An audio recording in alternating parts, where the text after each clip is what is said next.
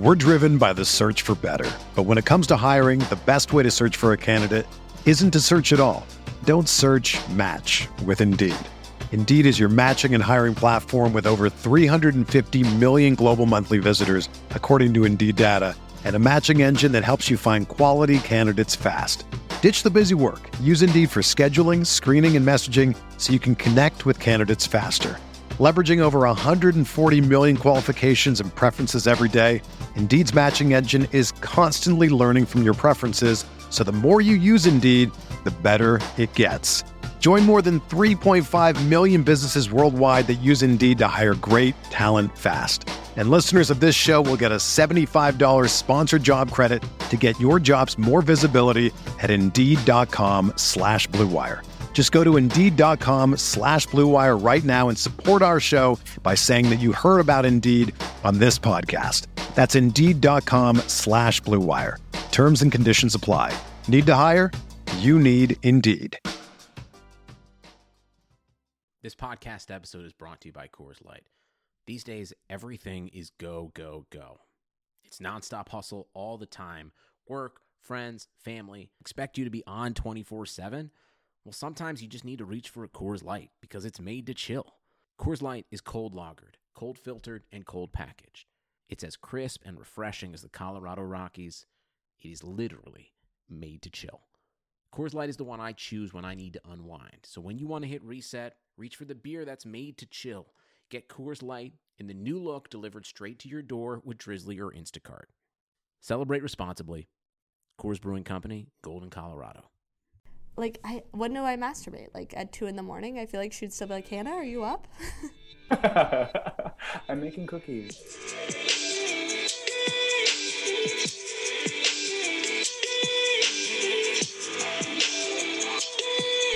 What's up, guys? Welcome back to Don't Tell Mom. My name is Hannah Dickinson, and another week down. I feel like I say that every time. Like we're counting down to something as if, you know, things are getting better, but they seem to be getting worse. More sexual terror. I actually, we recorded the my episode today. We recorded a little while back, so we ended up dropping Chris D'Elia's name, name dropping Chris D'Elia. Wasn't that fun when you could do that? But no, we talked about his opener. So we casually talk about Chris D'Elia. We this had not come out yet, so don't think we're just sliding right over it. Uh, yeah, I've gotten into a few fights with guy friends about why messaging 17 year olds is wrong. And I think what guys don't understand is that a girl's first sexual experience is it impacts her. It shapes the way you think about sex and the way you think about men. So for Chris D'Elia to go into these towns and do, you know, this theater and then have sex with these 17 year olds as a superstar, you know, he's going to give these girls way too much confidence. No, I'm just kidding. He's using them, you know, he's going to treat, he treats them like trash. And that's how, maybe not all of them, but it might shape the way they look at sex or men and themselves. And it, it's just really fucked up to objectify girls. I mean, it's one thing to objectify a 30 year old, but to objectify a 17 year old, it's like a lot of us. I mean, I'm 28 now, but when I was 17, I had no self confidence. And I was, you know, I was still a brunette at this point. I didn't know who I was. So, Chris D'Elia wouldn't have hit on me. But this is fucked up. No, I can't imagine being taken advantage of like that. And the fight I got in with my guy friend is he's like, Hannah, I message hundreds of girls daily. And that's a pretty weak argument. First of all, you're 30 years old. You shouldn't be messaging girls. That's a weird thing to say. Uh, and also, maybe just get a job. That's what you're doing to occupy your time. Yeah, that's why you live in a studio apartment with a snake and a scorpion. Yeah, I should just read a book, one of the six books I bought before and during quarantine. I have not read any of them.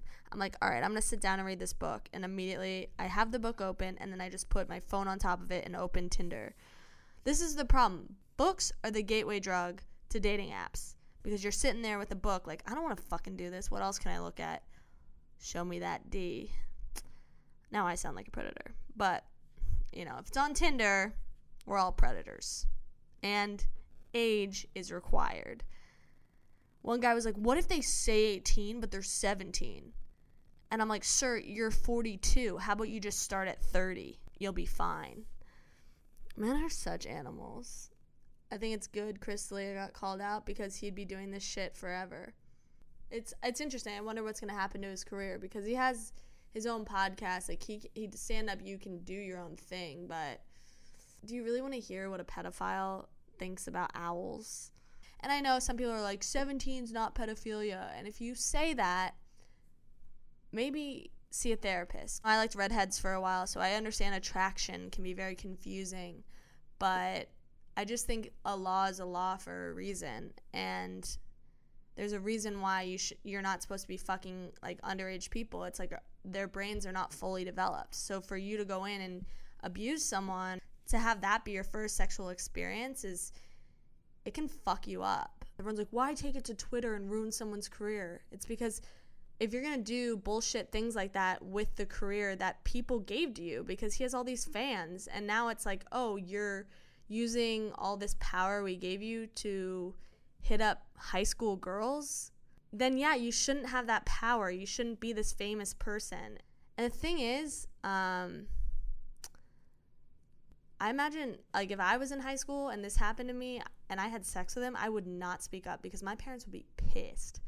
But what I'm saying is, a lot of girls are probably still scared to come out, and I feel like there's a lot of evidence against Chris, and it just it's just upsetting. And you, I, you know, I've been in green rooms with comics, and the way they talk about women, or they'll pull up a naked photo that a random girl sent them, and it's like, I don't want to see that. And sometimes I'm like, can I not? Can you not? And they'll be like, oh, you can't hang. Oh, you can't hang. And it's like, no, I, I can hang. I just prefer not to see a woman fr- full frontal nude it's interesting that male comics are predatory because I think it's because comics are fucking losers and they never got girls. So now they're it's like a revenge of the nerds, but it it's not an excuse. Like these young girls aren't didn't do anything to you and you taking advantage of a lot of them is it's just it's just fucked up and all right, well, I guess we should probably get in the episode. I uh, yeah, I filmed this a, a couple weeks ago with my very good friend Jared Goldstein. He's a very funny comedian. We met at an open mic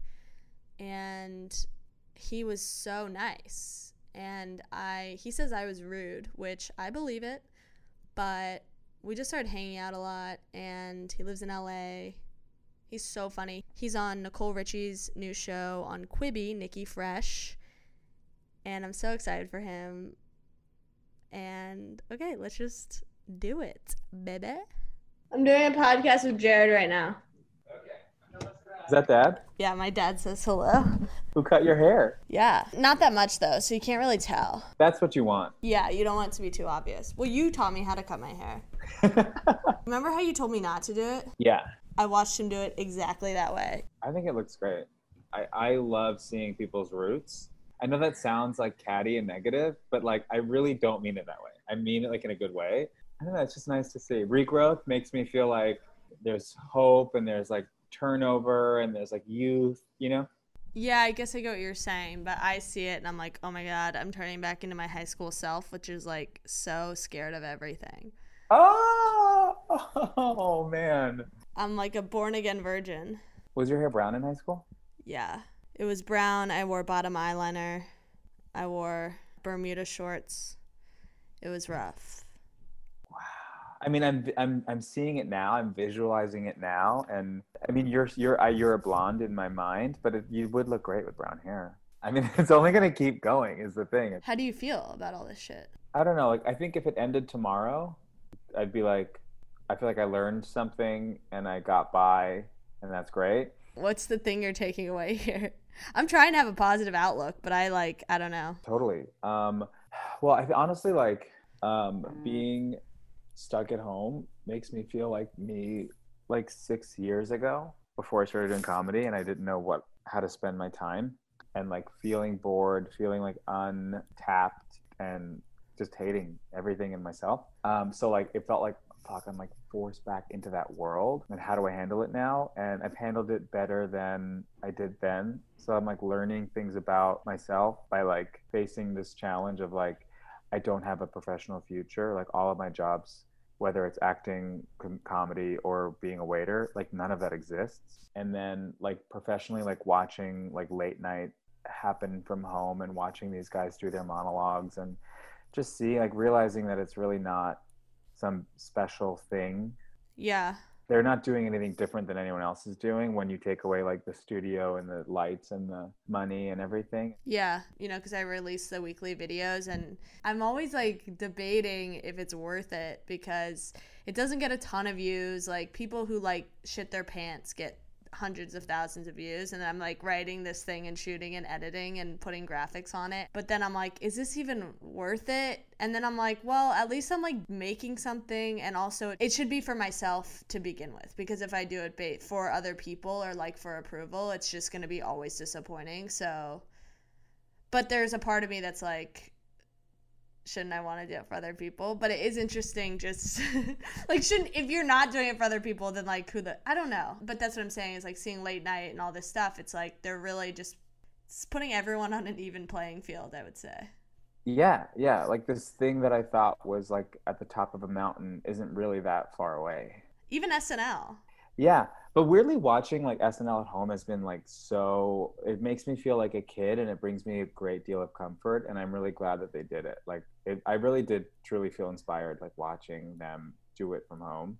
And i think you're doing such a great job with those weekly roundup videos. They're oh they're so great. Like it's so hard to be funny topically right now. Uh, like i feel scared to even like talk about quarantine like on a podcast. You can never be right about what you're saying it's like either like you're i feel bad. And then there's like a voice in my head that's like you shouldn't you're one of the lucky ones shut up. Or i'm like i feel good. And then i'm like you shouldn't the world is crumbling how dare you? You know that's like I'm like there's no safe thought pattern with it's like every argument can be poked and pricked and pulled apart. And it's like whew, it is a, it's a really interesting experience but but you're doing such a great job with the videos and they're so funny and like it's especially like watching the first one that you did i was like damn like this is better than almost anything i've seen lately. Wow that's so nice. Thanks. Some guy today was like does your eye get a little wonky as the more drunk you get? And i'm like not really drinking alcohol in those.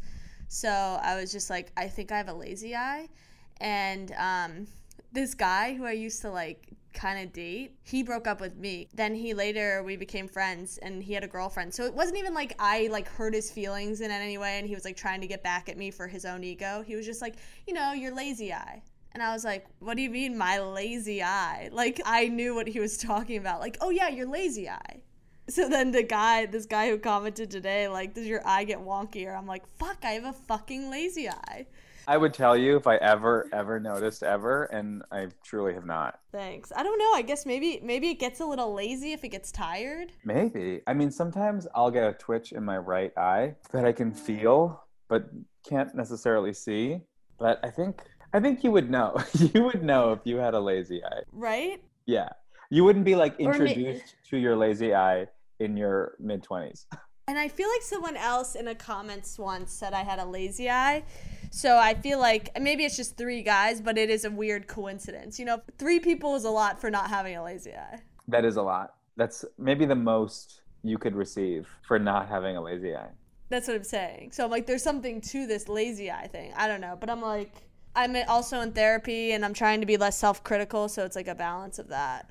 But How's that going? Have- Good, she's really good, but it's annoying like trying to get mentally sound because it's like you just want to feel good and it's like you have to do work on yourself and I don't really want to do that work. hmm Like I don't want to sit down and like write a hundred things I love about myself. Like I just don't want to do that. Yeah. Did she ask you to do But- that? Yeah, she said it's healthy, and then to write down all the negative thoughts I have. A hundred's a lot. I got to like fifteen, and I already repeated two. So You're cheating.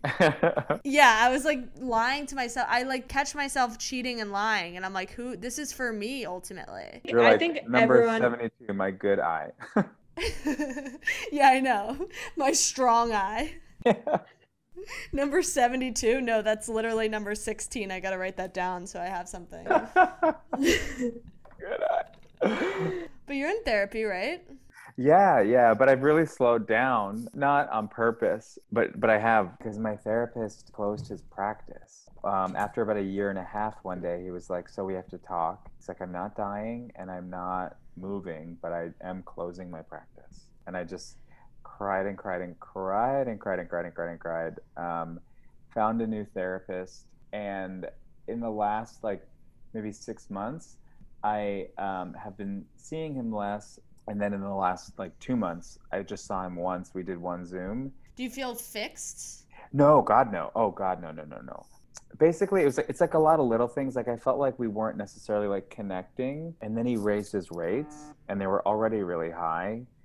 And i just thought why am i going to pay even more for a therapist that i don't necessarily feel super connected to right now? Yeah, I mean, I was for a while because I was seeing a different woman before the the woman I'm seeing now. Like, if you're not connected to it, it seems like something you have to do or like a chore. It should be something that you like go to and are excited about, or at least just like something that's good for you. But if you feel like it's not doing anything and you have to do it and then you're paying money, it just feels like, what the fuck am I doing? totally I like once sat through a session with one woman and I, I bitched about a guy for a long time. And the whole hour I bitched about him. And then at the end of the hour, she said his name wrong. Like she had the wrong name. And I was like, I mean, I just used his name like 50 times. There's just no way you were listening at any point. oh damn She said Cameron or something. And yeah, I was like, that's not even like the same amount of syllables. That's not even the same first letter. and I was like, yeah, this is not going to work. Just because I felt like she wasn't listening. Yeah, that happened to me um, maybe about a year ago with my now therapist, where I was, you know, granted, like I don't, he, they don't, he doesn't have to listen to every last thing I say. Like it's like, you know, I'm Totally. just rambling, but it definitely was like, it wasn't great. At one point, I said to him, "What was I just saying?" And then I could see like panic in his eyes, and I was like, "Oh fuck." But the thing is, it's their one fucking job is to listen. Yeah, Wait, did you let him sit in it? I didn't like hold him to anything. It was like it was one of a few things. And the thing that feels like the actual bigger problem is the advice that he gives me is like is very like surface advice. Like what? I would talk about like feeling lonely and he would be like a guy like you could have a boyfriend whenever you want. Yeah, that's like dad advice. Like sure, but I don't know. That's not I I, I need you to like help me get underneath everything and figure out what's wrong. How are you doing like in Virginia? Um, you know, it's like nice sometimes, but I miss like feeling like an adult. Yeah. And then my dad was like, you know, you should like enjoy this time right now, feeling like a kid because it's not going to be around forever. I was like, are you, okay, that doesn't make me feel better that you and mom are going to die. Like, how is that supposed to like brighten my day? Yeah. Also, do you feel like nostalgia hits harder nowadays? Yeah. The other day, I was, uh, I thought, I remember this time that, um, like when I called my, my, when I FaceTime my parents to help me with this uh, smoke detector, I, a part of me was like, I shouldn't be doing this. It's not their responsibility. Like they're, they, how can they even help me? And that's ultimately what I was facing with them. Like they can't really help me, but I don't know what else to do, but like call my parents. And the other day i remember this story that my mom used to tell me about my first day of kindergarten when she took me to school and there was no sign of me being nervous or upset or scared except for the fact that as soon as we got near the building i started squeezing her hand really hard. And um, and I, I told her i called her and told her about it yesterday and she was crying and i was crying and but then we talk and then i get frustrated and i'm like oh my god like talking to you like your parents can be so so so frustrating. But then you also remember these like beautiful memories and but then now with this whole new context of like quarantine it's like it feels like it's it's in black and white you know to be like riding my bike with my friends to like genevieve's to like get a slice of pizza and then mama mama I know. Even watching TV shows, I'm like, like I, I'll see people like I don't know, just like hanging out or like eating in in like a public space, and I'm just like, I don't know if we'll ever ever be able to do that again. Like I used to eat my dinner on the train, which is already forbidden, but I would fucking do it anyway, and now I'm like, that I feel like that's just never. I mean, not that that's like something I, I'm like a pastime I miss is eating noodles on the subway, but like I wonder about like the next year, two years about how much our lives are to change. And it makes me like very depressed. But also, yeah, I am leaning on my parents in a way that like it makes me a little depressed in a way. How so? I guess I just don't have a boyfriend. So I have no one being like, come back. yeah. Nowhere's pulling me. The only place I could be right now is home in Virginia. Yeah. And it makes me a little bummed to be like, oh, I don't have like somewhere else that someone needs me. I guess I just want someone to need me, and no one does. But um, I guess it's having a child. I think it would be so challenging to do this with my parents. In what way? I find like most conversations with my parents, like unless I like really make a make a great effort to be mature about it, um, it they go south. they go south pretty quick. Uh, yeah. I mean, it, it can get like that. I mean, I feel like my mom just like hears my vibrator start from like a mile away because every time I'm like about to just start really getting into it, she's like, Hannah, what are you doing? And I'm like, fuck. And it has like six speeds, so I'm like constantly hitting it to like turn it off, but it like won't stop. And then she's like, what are you doing in there? And I'm like, she's like, are you out of breath? And I'm like, can you just fucking get my mama? You know? Like, I when do I masturbate? Like at two in the morning? I feel like she'd still be like, Hannah, are you up? I'm making cookies. When I was in high school, whenever i my my mom would walk into the room and I wasn't masturbating, I felt like I should get a medal, and I should get like credit somehow for that. You know, Because it you were was like so constantly often the opposite. that you think she expected it, so when you weren't, you're like, my hands are up here. Yeah, like some like so, like it's that's it's what frustrates me about driving is like, okay, so if you are a driver, you don't get any. No one praises you. You don't earn anything for not getting into car accidents. But if you get into a car accident, like it feels like the whole world falls down. So it's like you can't win, but you can lose, and that's like a frustrating thing about driving.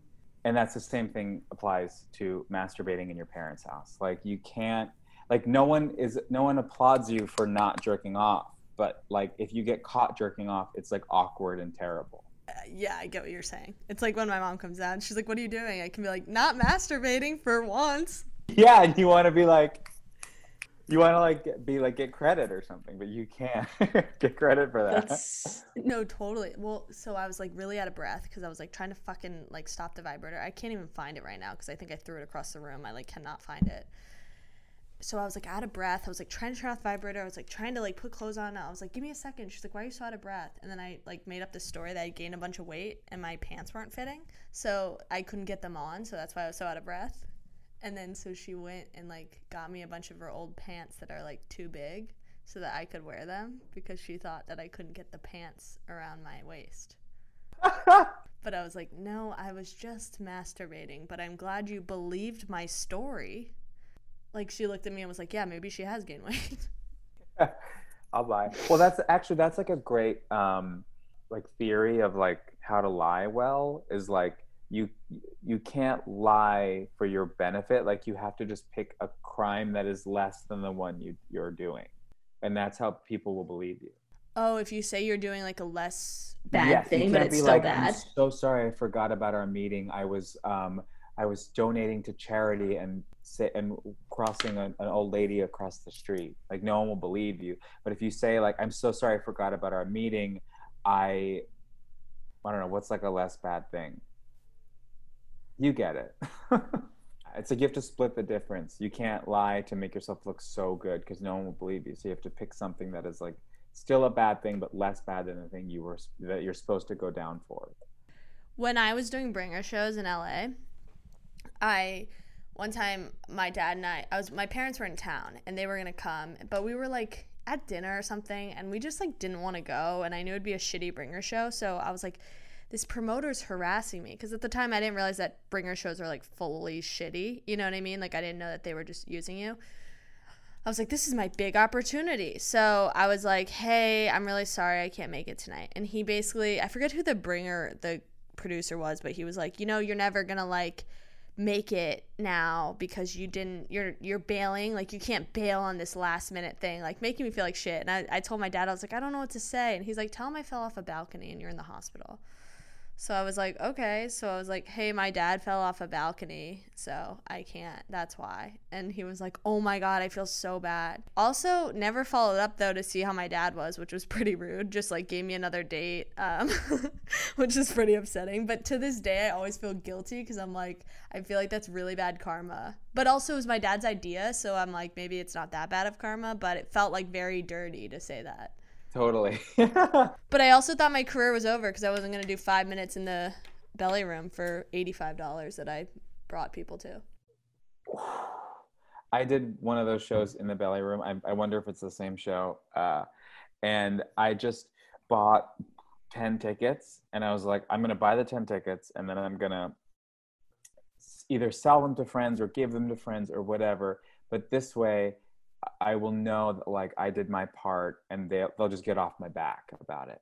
So basically, like it, it cost me like a hundred dollars to do five minutes um, in the belly room for the first time. And by the time the show came around, I was I was I got maybe two people there to like physically show up, and they were like, if your people don't show up, then you don't get the extra minutes. So basically, I spent a hundred dollars, and they demoted me to two minutes. They were like, you only have two people here, so you only get two minutes. And I was like, but I spent I I paid you a hundred dollars. You have my hundred dollars, whether or not people show up. And they're like, these are the rules. Horrible. It's horrible, disgusting, despicable behavior. Bringer shows. I know. Tr- tr- preying on like the smallest. You know what I mean? Yeah, it's really like um it's kind of like joining a gang in a way. It's like for comedy because in a gang you have to do all this shit, right, to get initiated and and you think that actually I've never joined a gang, so I don't know where this uh comparison is going, but like I feel like it's like that where you have to pay a lot of dues and like People still treat you like Yeah. shit. I guess it's like joining a fraternity. yeah. Yeah. A lot I of guess, clerical You know work. To joining a gang. Gangs are a lot like equity. Well, so I guess the moral of this is if anyone listening to this is thinking about starting stand up and someone tells you that you have a you're you have a lot of talent and that you should do a bringer show, it does not mean you have talent and you should definitely not do a bringer show. Cuz I feel like bringer producers would be like, "Oh my god, like you're really good. I'm you should do my bringer show." And in my head now, I'm like, "Oh no, they just knew they could tell I was new." yeah. So I was actually bad.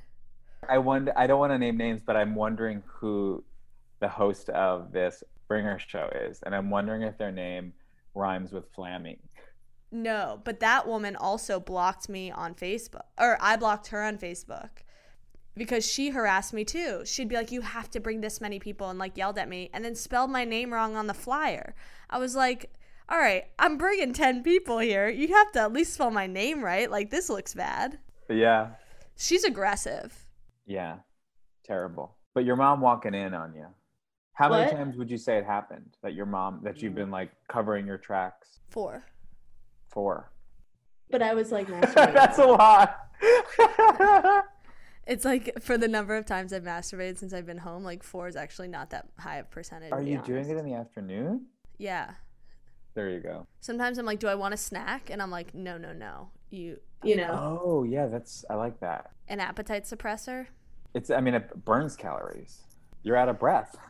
I, well, also, I feel like at the beginning of quarantine, I was talking to like a lot of dudes, not to sound like, you know, not to be too braggadocious, but I felt like, you know, I was I was getting hit up a lot. A lot of people were circling back. And then uh, those like all died off like pretty quickly. I think it's just like you get excited that you're like alone, and then you realize that this is gonna last a while, and it's like, do you really want to talk to this? You know what I mean? Yeah, yeah. I'm in the same situation where like I'll start DMing someone and it's very exciting. But then you, ultimately you hit a wall because you're like, well, what? There's nothing. There's nothing can happen. Nothing can happen. Not to be braggadocious, but I am. I am DMing people who are in London. So, Yeah, that is okay. Way to name drop there. but also I'm also um, DMing a bi clown in Echo Park. okay, so yeah, so you also are, are kind of low right now. Yeah, yeah. But also he doesn't have a car. I don't have a car, and neither does he. So even if we, we like wanted to like do something, it's like one of us would have to Uber, and I don't think he has the money, and I don't think I'm ready to like get into a stranger's car. Yeah, I don't think a clown has the money for a four dollar Uber. Yeah, I mean, it turns out a clown car is no car. I'm curious. Yeah, Jared hooks up with really hot guys. I'm just gonna say, like, not to be your therapist, but if you if looking at the guys you hook up with, I'm like, well, you're also very hot, so it's tough.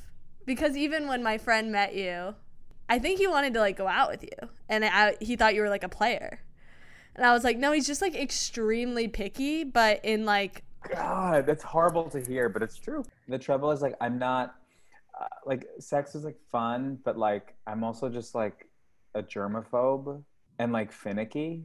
So for me to like get in the mood and really want to do it, I have to be like really inspired. Have you always been that way? I have, yeah. I've always been like a like a freak. I used to like wash my hands a thousand times a day. I've always just been just terrible. No, but that's good. I mean, we like especially now, it's like I guess, right? But I don't know, like when I first came out, I would like I felt like all this pressure to hook up all the time and if like I went however long I went since the last time I hooked up was like how much of a loser I was and I would constantly like be like fuck, it's been like a month. That's lame. I need to go hook up with someone. And then I would try and then I don't know, I feel like I've historically have not been like in control of hooking up like it it's been in control of me and like when i try to like put myself in the driver's seat it just goes really bad so i like have become like a like passive in the way of like i'll just go months without and then hook up with a model and then go months without and then hook up with a model because the, the other version is like i'm putting myself out there to like try to hook up with guys who I'm not really even that interested in to have like mediocre sex with and then like spiral with like some STD like paranoia that just turned out to be like an ingrown hair. You just put that pressure on yourself? Like where did that come from? I, um yeah, I mean it's like it is it's it was being put on myself, but I also just feel like like the I was in New York, it was like the it's like the culture of like being gay, being young, and being in New York City is like really intense. I mean, yeah, I living in Hell's Kitchen, like walking home, there was a gay bar by my place, and everyone was on meth. Yeah, it's like fully. It's just so intense. Like it, like the way I describe it is like, I felt like when I first came out. First of all, I didn't even come out. I was like, I was like outed first by my parents and then by an acting teacher. Wait, what? My basically I came out to my parents first. They uh, I tried to come out to my parents when I was like 12, and I was like I came out like that's when I first I started acting. So I was like around gay guys all the time, like doing musical theater in New York, um, and seeing seeing all these men be you know gay, and I would come home and I would be like, oh my god, oh no, no, I think I'm like them. Um, and I talked to my parents and I was like, guys, I think I'm gay, and they were like, oh no no no no no, you're not gay, no no no, don't worry about it, no no no. No you just need to you just need to chill out. You're not gay. And i was like okay. And then um basically like every year after that they would be like are you gay? And i was like no no no no no no no no and then eventually i just I couldn't lie about it. And my mom was like are you gay? And i was like what the fuck do you fucking think? I didn't say that but i just said what do you think? Yeah mom i'm, I'm doing a podcast with jared. Okay, we're just gonna have the questions gonna come up, we'll be on that, just let us know what you want when Saturday ready. Hey, I'm not masturbating. What a time to come Get her a outside. medal. so she can Yeah, sit on it. um, yeah, so then I came out to them first, and then but then I was like, but I'm a virgin and I don't want to. I'm not out to anyone. Um, and then I started taking an acting class when I was like 19. And then the teacher was like, "Are you gay?" And I was like, "No." And then she was like, "Next week, are you gay?" And I was like, "No." Literally every class for six weeks, she asked me. And then the the one class she didn't ask me, I was like, "So I am gay." And then that's how I came out. And then like in college, I was closeted, and like gay guys would like drunkenly run up to me at a party and be like, "When are you gonna come out already?" Like just, ugh, just terrible, terrible shit. Jesus. Wait, what year? What year was this that like this happened? Because I feel like that's 1973. No, seriously, that's what it sounds like. But I, at least I it's nice to see now how much it's changed in the past 10 years. Like it feels like it's good to see how much change can come. But I remember you telling me that your parents were weird about it at first. No, I mean definitely weird. It was it was not it wasn't great, but we've they've come a long way and we've learned a lot. Um, I think the I think what's the most important change that has happened, I think, is the way that we treat people who are closeted. There we have a compassion and an understanding about it, and there's like an emphasis on like people's like personal personal time and like journey um, and also like safety. That always comes up when it, people talk about coming out. Like it's like there's the acknowledgement that, that there is a danger to being out. And when I was closeted, it was it was just you're a coward. That was the only thing. That was the only narrative we had. It was like if you're closeted, then you're like a liar who thinks you're fooling everyone and like everyone come on everyone knows like that was the whole thing um, and nowadays we just, you know, there's a, there's a new narrative around what it means to be closeted. And I think that's so, so important because like, that's the time when it really matters. Like that's the time when it matters that, that people are like handled gently. Like, cause once you're out, you're like, you have your friends, you have your support system. You start using the F word with each other, like in a in a fun sort of like way, and like you everything kind of lightens up. But when you're when you're closeted, it's like that's when everything feels so important and so big and so heavy. So it's like I think it's very important. That's been like a great distinction for like the next generation of people that like if you are like it's not so shameful to be closeted. Like people are are more uh, compassionate and sort of like patient with people about it. Also, all of my bullies growing up were gay. I mean, that makes sense. yeah, right, doesn't it? But like at the time, you don't know it. Like I basically had like five significant bullies.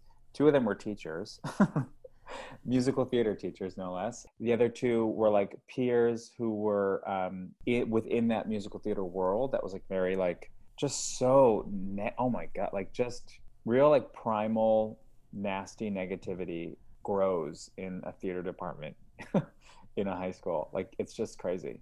Well, because it's like competitive, weirdly, and you're like, this is a school production that literally none of us are getting paid.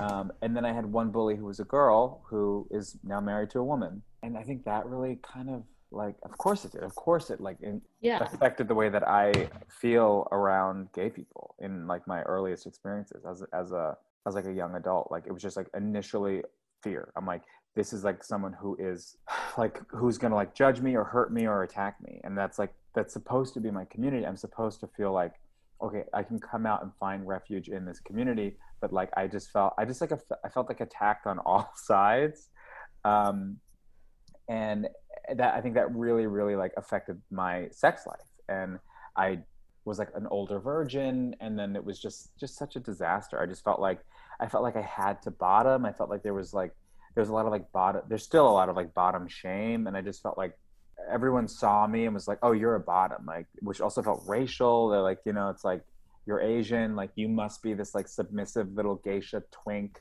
Especially in New York too, because it's like it felt like basically like becoming sexual felt like because it, as an older virgin, like trying to enter this like world, it felt like I was trying to board a train that was already moving rather than I having can't- some like Taylor Swift small town experience, like just me and one boy in the barn discovering each other. Isn't that so- like it was just like no, it was like meth in Hell's Kitchen at three in the morning, and I'm like, okay, here we go. Like, how do I get into this? I imagine, like, I can't even compare it to my, obviously, but like, I felt like my high school experience, like, I really liked this guy, and he would kind of like mess with my head and be like, I like you, I don't like you, I like you, I don't like you. And I, he would be like, You're being crazy. Your emotions are crazy. You're crazy.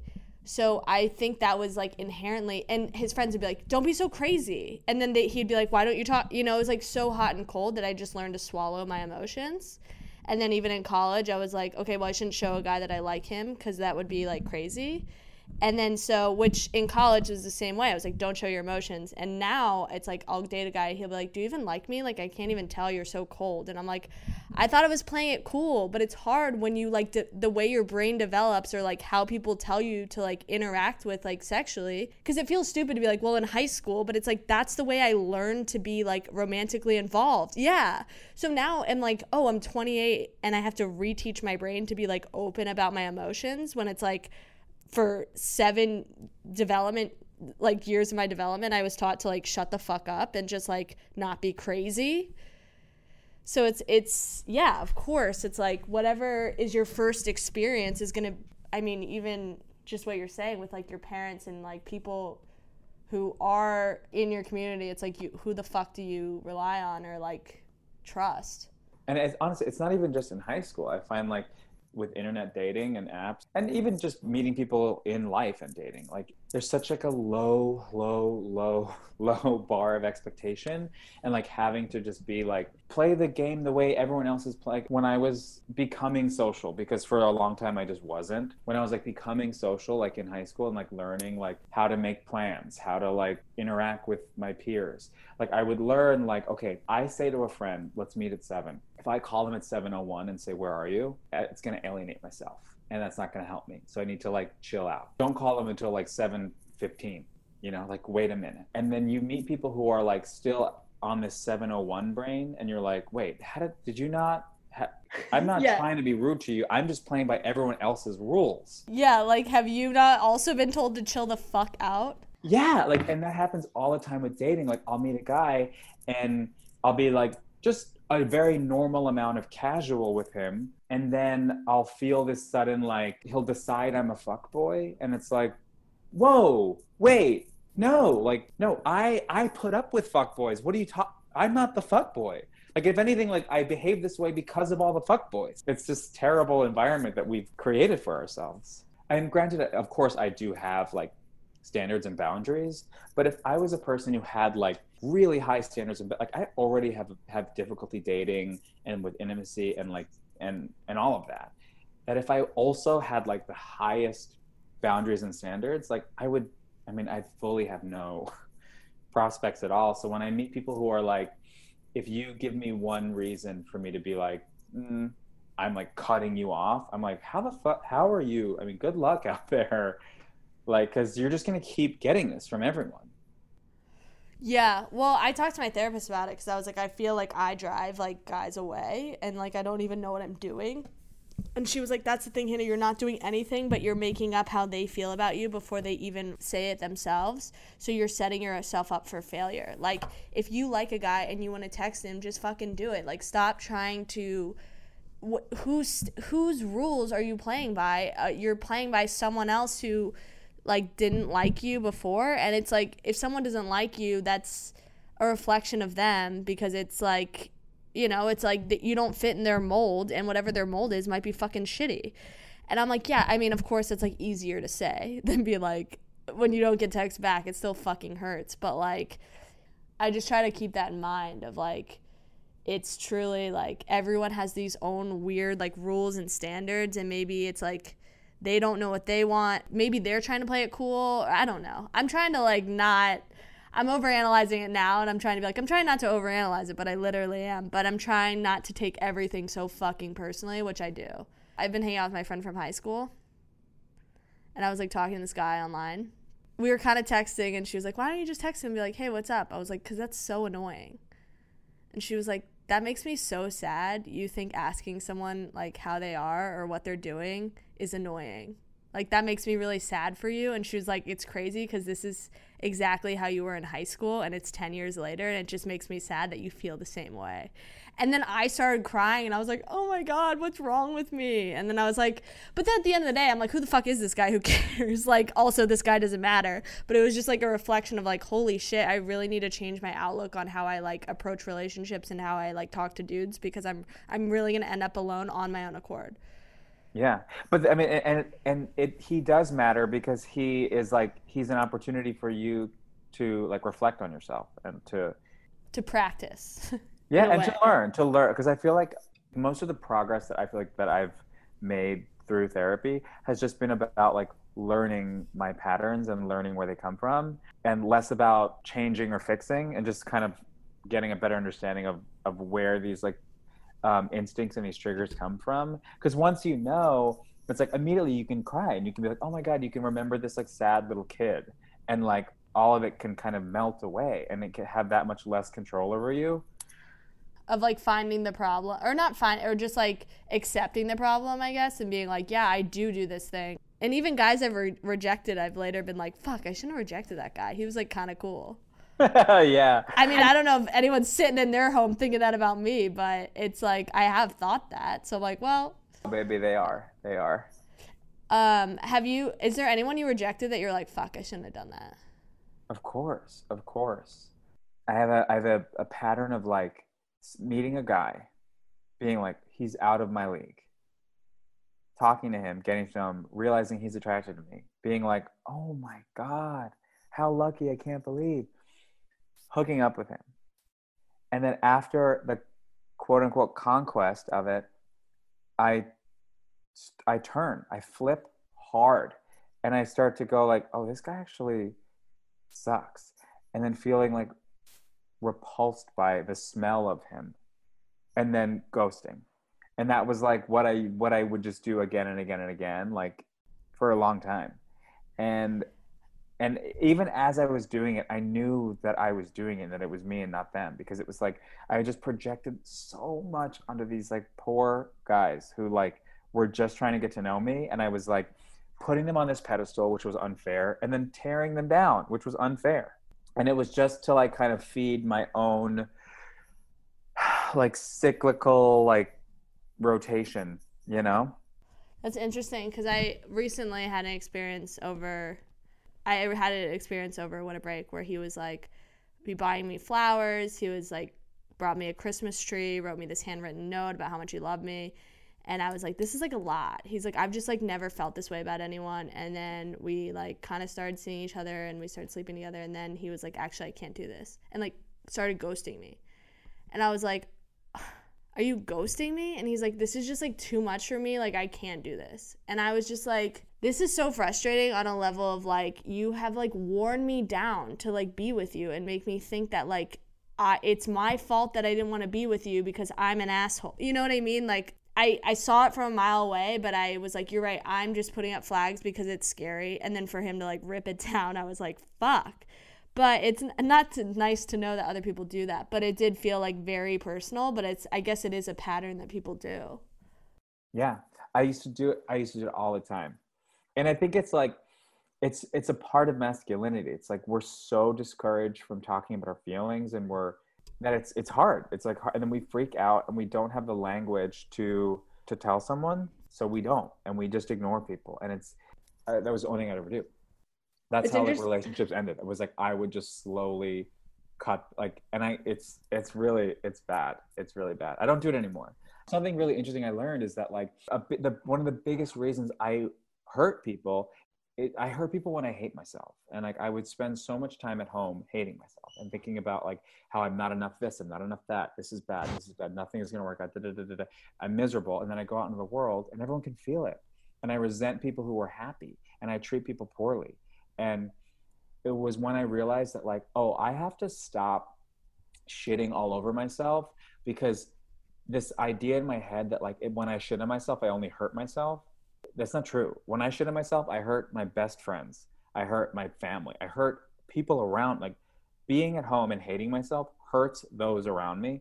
And that was enough of a reason to like snap out of it and at least start to try to get a hold of it because it's like it's vicious, you know? Like the people, you know, it's like that expression, hurt people hurt people. And it's really true. No, I totally agree with that. And I feel like I'm kind of in this spot right now of like trying to teach myself not to be like that because I was too. I was getting in this cycle, even in New York. You know, I, I was trying to get sober, and but then I was like, I'm using sobriety as a way to get out of hanging out with people. And I thought that getting sober would just like magically make me happier. And then when I was like, okay, this is like a bigger issue, I so I'm in therapy and I'm also like not drinking, but I not not to shit on alcoholism because I you know it's like I don't even know what really qualifies as an alcoholic but like it's not helping It's hard to I know, I explain. know what you like- mean. I know exactly Yeah. what you mean. Because you didn't drink for a long time. Yeah. Um, like, you know, and everyone's experience with alcohol is unique. My experience was when I was going through therapy, I would cut out drinking for long periods of time before I started seeing a therapist. I would go six months after like one really bad night. I'd have a bad night. I'd like cry or I'd like yell at someone or something, and I would go, no more drinking for like six months or something. And I realized that that was a band aid. And to my therapist's credit, he also saw that. And I, there was a time uh, in the beginning when I would, when I was like, I'm going to start drinking again because I know if I start drinking, I'm going to start crying.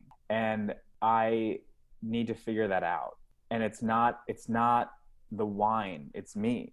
I thought of it like, like a little exploration. When like an astronaut go leaves the spaceship and goes out like they have that cord that keeps them to the spaceship so they can get back in and be safe. That's what i thought about it like. I was like okay i know i was like i know i know i know that if i have one more glass of wine i'm gonna cry. And i'm not even gonna fully know exactly why but i know i'm gonna.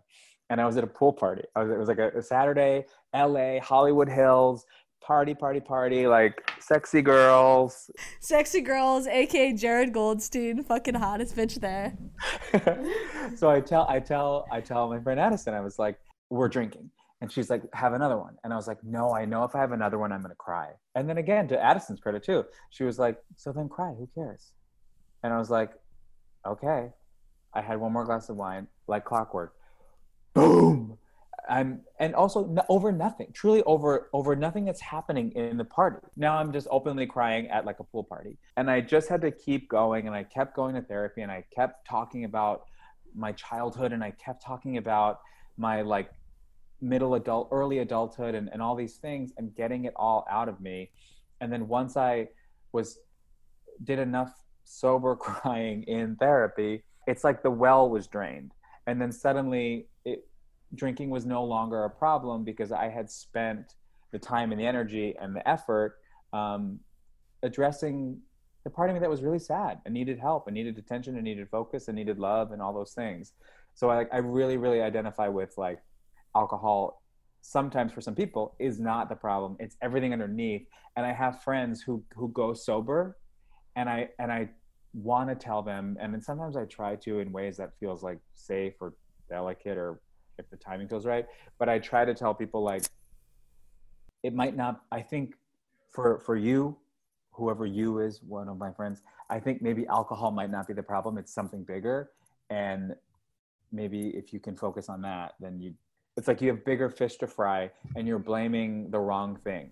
Exactly. It's like I, yeah, I, I'm the same way as you. And then I get embarrassed because I'm like, I want to drink, but like I've already said I'm not drinking ever again. So like, and then my therapist was saying like, do you hear yourself? You're you're worried about what other people are gonna think of you. Like this whole time. When it's like no one gives a shit. You know, I don't want to shit on AA because I, I do think it is really good for people and I think it's really helpful, but I'm I'm not addressing my problems. And then like I would try to talk to my sponsor about my problems, and she'd be like, uh, "Yeah, I don't. This isn't like this." It, and it wasn't her job. I'm like, "That's not a sponsor's not a therapist. Like they're just helping you stay sober." So I'd be like, "Okay, I need a therapist because," and that's what my brother said to me because I, I fucked up at that wedding and like fell asleep. And uh, he called me the next day. He's like, Hannah, you're not an alcoholic. You're just sad and it's like so obvious and you talk shit about yourself in your stand up and okay it's funny but it's just so fucking sad and you just feel so sorry for yourself and i was like jesus and he's and now i'm like he's kind of right but even when i talked to you and i was like yeah i'm not drinking you're like for now like and you did it not in a way that was like judgmental but it was like i was like because I knew you had gone through a similar thing. So I'm like, yeah, it's nice to know. It's obviously alcohol is never like the answer for sure but I also think it's like also by cutting it out, you're not gonna find the answer. Exactly, exactly, yeah. For me, what the answer was was doubling down on feeling sorry for myself. It was not about like snapping out of feeling sorry for myself. It was for like giving myself the time to like like a hot tub to just fully luxuriate in that feeling and just like love myself for it and be like this is a part of what makes me great like feeling like a loser is like what makes me a winner like rebranding that for myself and like really like firmly believing in that especially like when, when you're pursuing comedy it's like what a perfect Yeah, because like cool people don't do comedy. Like that's the thing is like there are like really hot girl comedians, and I'm fully jealous of them because they're mm-hmm. doing well. But like it pisses me off. But that's my jealous thing. But then I talk about on and part of it too was I talk about on stage like being ugly and being fat and like and people would be like, "Well, you're not that ugly or you're not that fat." And it was like, "Well, that's not really a compliment." But At the same time, I was like, I mean, they have a point. Like I'm not like that bad. And I'm putting myself in this like, you know, of like I'm the ugliest person in the world and that's a little selfish to even think like that. Oh, I'm the ugliest. Like I'm, I'm middle. I'm fine. So even now when I'm here when I'm writing stand up, I'm trying to write about things that aren't so superficial. and i think like the things that like you're shitting on yourself for realizing that it's not you and it's not your fault like even like when someone tries to be like you gotta shut up because you're not fucking even that ugly it's like fuck you like you're missing the whole point because like when i like i try to rem- remember and remind myself that like my internalized homophobia is internalized homophobia it's not me and it's not mine it was given to me when i was a little child and i listened and i let people i listened to the wrong people because at that time the wrong people was almost all people um, yeah, this is 1970. Jared's 80 years old. yes the things that you're saying about yourself are not it's not you and it's it's on it's not even like this thing where it's like hannah like your thing is bleh, and you need it's not it's every billboard you ever saw it's every fucking it's like it's truly you're being gaslit. When someone tries to make you feel bad about feeling fat or ugly it's like that's just gaslighting. It's like you it's this thing of like you can't win. Either it's like you're confident so you're a whore or you're down on yourself and then you're like this other thing. It's all just like swirling messages from other people and they're all no's and you just need to find what your yeses are and focus on the yeses. One way to find a yes for me was to realize that my homophobic feelings were are not from me. They're uh, they're from the outside world. So when i feel them it's a moment for me to to remember that and be compassionate for the little kid who was told something that isn't true about himself. Not to be like, oh, I'm such a fucking gay hating, internalized homophobic, ugh," you know what I mean? It is because that's what she does. She makes me look at a picture of myself and be like, "Would you say this to this little girl?" And I'm like, I mean, I, have, been, a bitch, to kids, before. Like, don't, test, me. But like, also, You're like, no, I it's might, so true. and that's the thing with comedy I've struggled with, where I'm like, okay, how do I express that I feel ugly and that I feel rejected? It's not like I look at someone and I'm like, oh, that fat, ugly loser. But like for myself, it's like, you're a fat, ugly loser. I'm not even like a mean, I'm not a mean person. So I don't think that about other people. And if I were, I'd be like, Hannah, you're, I'd be like, if I were to think someone's a fat, ugly loser, I'd be like, no, Hannah, you're just a big fucking bitch. If you saw someone say that, you wouldn't agree with them. You'd be like, oh, you are, something's wrong. It, it, says more about the person saying it than the target. Totally. But then to myself, I'm like, you fat fuck. Put down the third popsicle, which it's like they're sugar free. It's fine. I can eat them, but but then also doing comedy because it's like confidence. You gotta, as a woman, you gotta be careful. Yeah, and you know the rules luckily have changed a bit. And I remember like when I first started, I wouldn't have my hair down. I would I'd had to have my hair back, and I'd have to wear like a really neutral outfit. I would never like try to stand out in that way at all. And then I started to see these like hot girl comedians in New York, and it really it challenged what I had what what everyone had assumed about like what you had to look like as a comedian and I'm I'm like grateful to that and to them and you know it's like I look at people like Patty Harrison and like Sydney Washington and Mary Beth and and also Matteo Lane. I feel like Matteo Lane does not get credit like for that. I feel like he is like legit the OG thought comedian on Instagram and he should get more credit for that. Matteo Lane's great. You know, you look at these people and it's like comedy doesn't have to be this one thing that people were told that it is. And I watch Oh. you perform and you you're so funny and you have such a like a specific style as a comedian, but then also like a style like physically in the way that you dress and present yourself and you present yourself really well and That's nice. it never occurred to me that like a comedian could be like Jenny Slate and I was like oh in my mind I just always thought a comedian was like an Italian man in a suit I mean, for a while it was.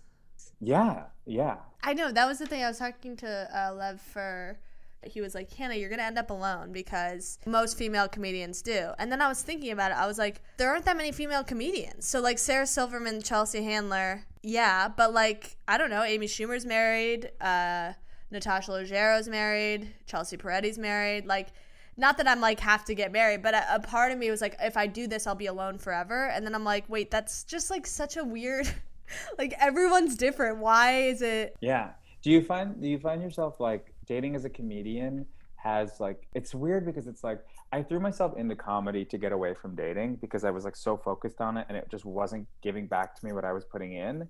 And then when I found comedy, I was like, great. I'm just gonna do this.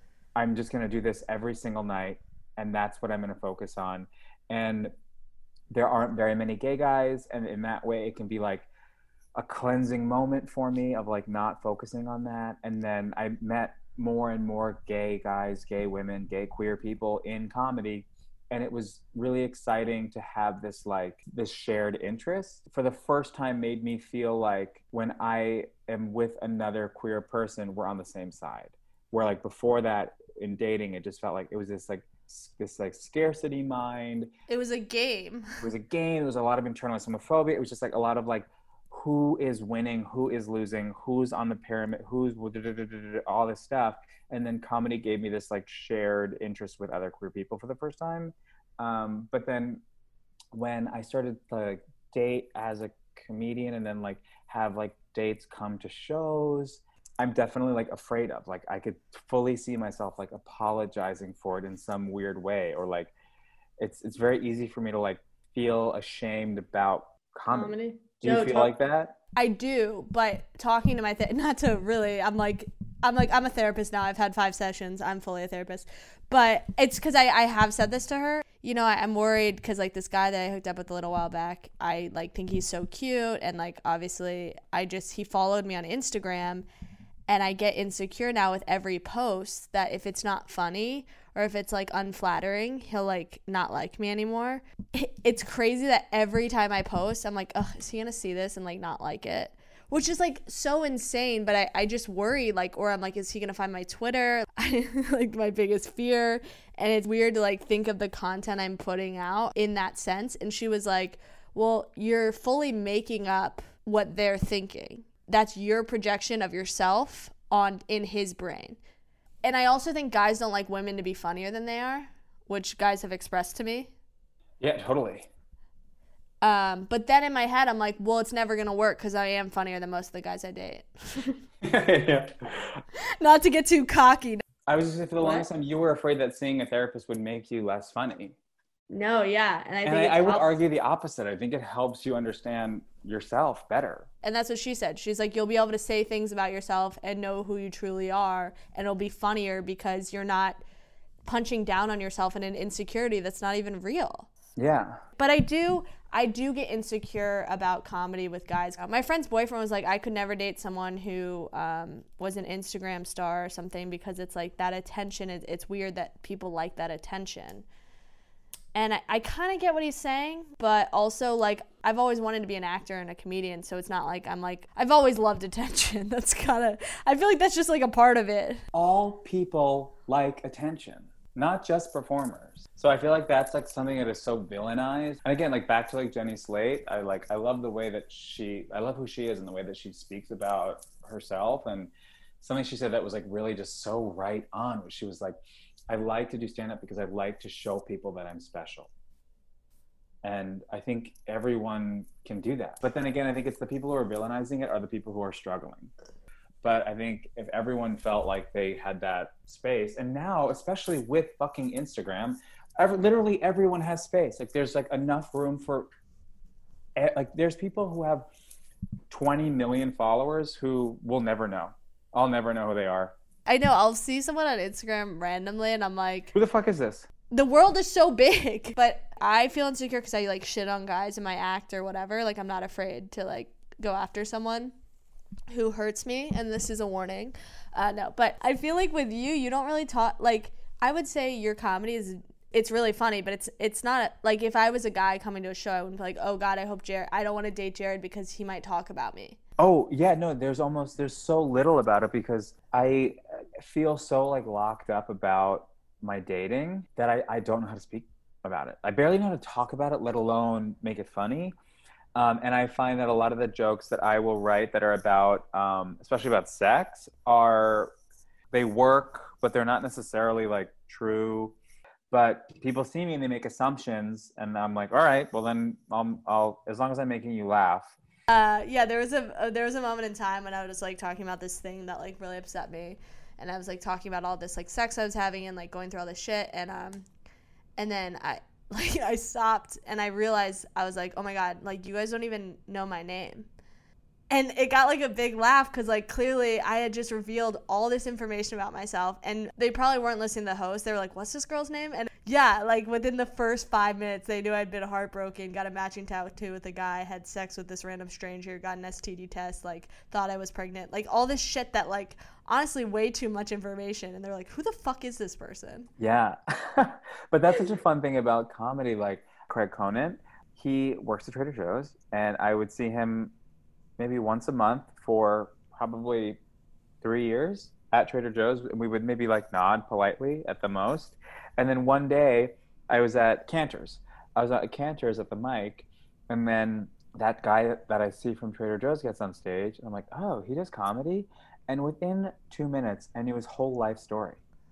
And I was like, in three years of like seeing this man at his other job, I knew nothing about him in two minutes of watching him on stage, I know his whole life. I'm like, holy cow, it's really something. Craig has this joke. I feel like we're like we're like doing other people's bits, but you know what? This is it. He had this really funny joke because he did the I think it was the Wilbur Theater with uh, Chris D'Elia. He like opened for Chris D'Elia at some big theater in uh, L.A. And he talks about working at Trader Joe's, and then he said the next week he was checking people out, and a girl was like oh, you really do work here. yeah, yeah. I, I did a. We talked about this, but we were when you were talking about Eight Mile, and you were like he had to go to work the next day. Like that's how it ended. Yeah, yeah. And I was in this big comedy competition. I did really well, and then the next day I was, you know, cleaning shoes at Cycle House at like a spin studio, and this couple was like, "Oh my God, are you a comedian?" And I was like, yeah. They're like, oh my god, we saw you last night. You're so funny. And it was like, it like I still talk about it because it was just like such a moment of like, it felt nice. I, li- I like those moments because, you know, when I would get recognized at my serving job, because I think people, from their perspective, they feel like they're getting to see a real life E True Hollywood story in the works. And then for me, I would have two feelings. I'd have like, I'm on the right track. Someone is like, is like remembering and honoring and appreciating like what I'm trying to do. And that's great. And then the other one was like, also, I like have this job of meaning in like a it's like I have this job that is like honest and valuable. That's what really got me through a lot of years of working at Hamburger Mary's was like trying to remind myself like as much as it like sucked, you know, because I have to like go get people ranch and like lift tables and it's like late and it's like wow, oh my god, it's so fucking loud. I would just try to remind myself like I'm doing honest work you know, and I'm like helping people and and I and I can feel good about that and like that could be because you see other people who are like their heads just get up in the clouds, especially like in LA. It's like people are so like people have like six jobs and they will they won't tell you about them because they they they're like oh I'm a director and you're like mm. so like I, I always made it a point like when I would meet people to be like um, if they asked me what I would do I would just say I'm a waiter and I wouldn't tell them anything about comedy. I wouldn't tell them anything about acting, nothing. And it's like if you're the kind of person who doesn't want to talk to a waiter, then I don't talk to you anyway. So like lead with that, and then because it's also like when you you know you know now you're on a fucking show with uh... unemployment. Is that what you're gonna say? Unemployment? Because I am. well, I was gonna say on a show with Nicole Richie, but yes, it's yeah. like that too. I'm on both. Can you believe that? that should be your uh, Instagram bio on Nikki Fresh and unemployment. And Uh, unemployment. because I'm the type of person who's like an outcome oriented person. Like if I'm not getting like all these likes or if I it's bad, you know, or whatever, which is like so negative. and I am too, by the way. Like I am like if you if you think I'm not looking at my Twitter numbers, like that's all I'm doing. uh, follow Jared Goldstein immediately. But yeah, I mean, you have to on some level of like be like, is this working? Uh, when people people DM me and be like, why did you delete that tweet? I'm like, I don't see, I didn't see your name liking it, sir. Um, but yeah. but I have always said like you're one person who really like you'll go to work and then you'll go do five mics and you're not like ugh I have to go do five mics. You're like oh I'm going to this mic. Do you want to go? Or to me you'd be like let's go to this other mic and I'd be like ugh. And you really like put in the work and it was like it's nice to see. Like it was never like oh I have to go do. In Tom Allen's a lot like that too, which was like really nice to be around people. Oh my god. And yeah, he's so funny, but then also like at like the shittiest mic where everyone's bombing, he will bomb with such grace in a way that's like it's incredible. God damn, like he is unshakable. And that's why he's so successful. Yeah, truly. And but I feel the same way about you. Like on stage, it's like I mean, your jokes are really good, and you. I don't think I've ever seen you do bad. I guess at a shitty mic, if no one's there, and you like, I, I can't even say you were bombing because those mics, you're not bombing. You're just speaking to it. Yeah, it's like a workshop at this point. Yeah. yeah, it's like literally you're just like masturbating in a warehouse, but you wouldn't bail. You have this. I would say you have the same confidence of like you're unshakable. Wow. I mean, I definitely feel shaken regularly. But yeah, thanks for doing this. I was like gonna talk about like I always leave on like what's a big secret you don't want your mom to know, and I was gonna get into you hiding shit about your mom, but I feel like we really got into a groove about hating ourselves and finding love for it. And I think we we touched on masturbating and our parents. So, you know, I think we I think we did hit the theme of something you want to hide from your mom. Okay, to leave on, what's like one big secret that you never want your mom to know? Um, I hope my mom never finds out that I am gay. Please don't tell her. I think she would be devastated to learn that you're not at this point. Because sometimes I think it'd be really fun to like experiment with like being like bi, like non-binary, like poly, like let me try anything. But I feel like if I hooked up with a woman, um, my parents would be like they would feel so betrayed. They would be like, "You put us through so much to just hook up with a woman. Fuck you." I love your parents. I, I used to tell this joke that was a kind of a throwaway, and I did it at the Laugh Factory.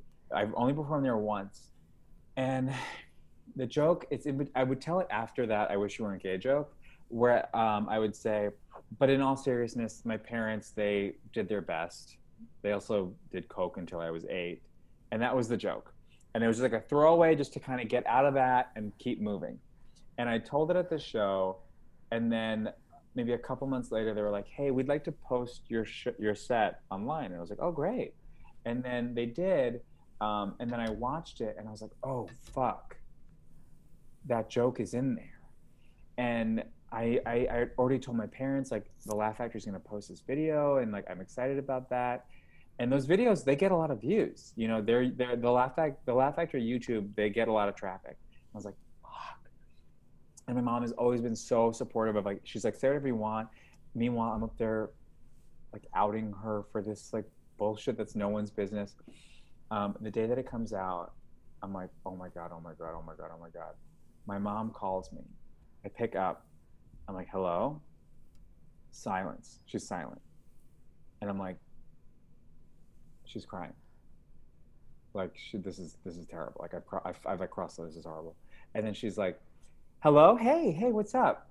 And i was like oh hey. And she was like she was just whatever like not at the phone. And she was like i love your set so much. Oh my god it was so funny. It's so great. So cool to see uh, congratulations. And i'm like oh my god like just so endlessly supportive like that i could just make that joke about them. And she's just like takes it all in stride.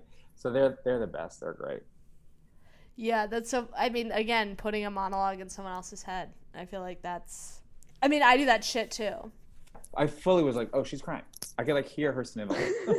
She's like, "Uh, oh no, I was just doing coke. Um, she can't be stopped. Thank you for that. I'm gonna take that with me all day. but yeah, you want to plug your, I guess Twitter is. It's, it's the same. Twitter yeah, at and Hey Jared Hey on Twitter and Instagram. Download Quibi, watch Nikki Fresh. It's so good. Oh, thanks. Yeah, I, I'm really happy with how it came out. I had so much fun shooting it, and then it just, it's great. It's great to see it. Well, um, this was fun. Bye, guys. Bye.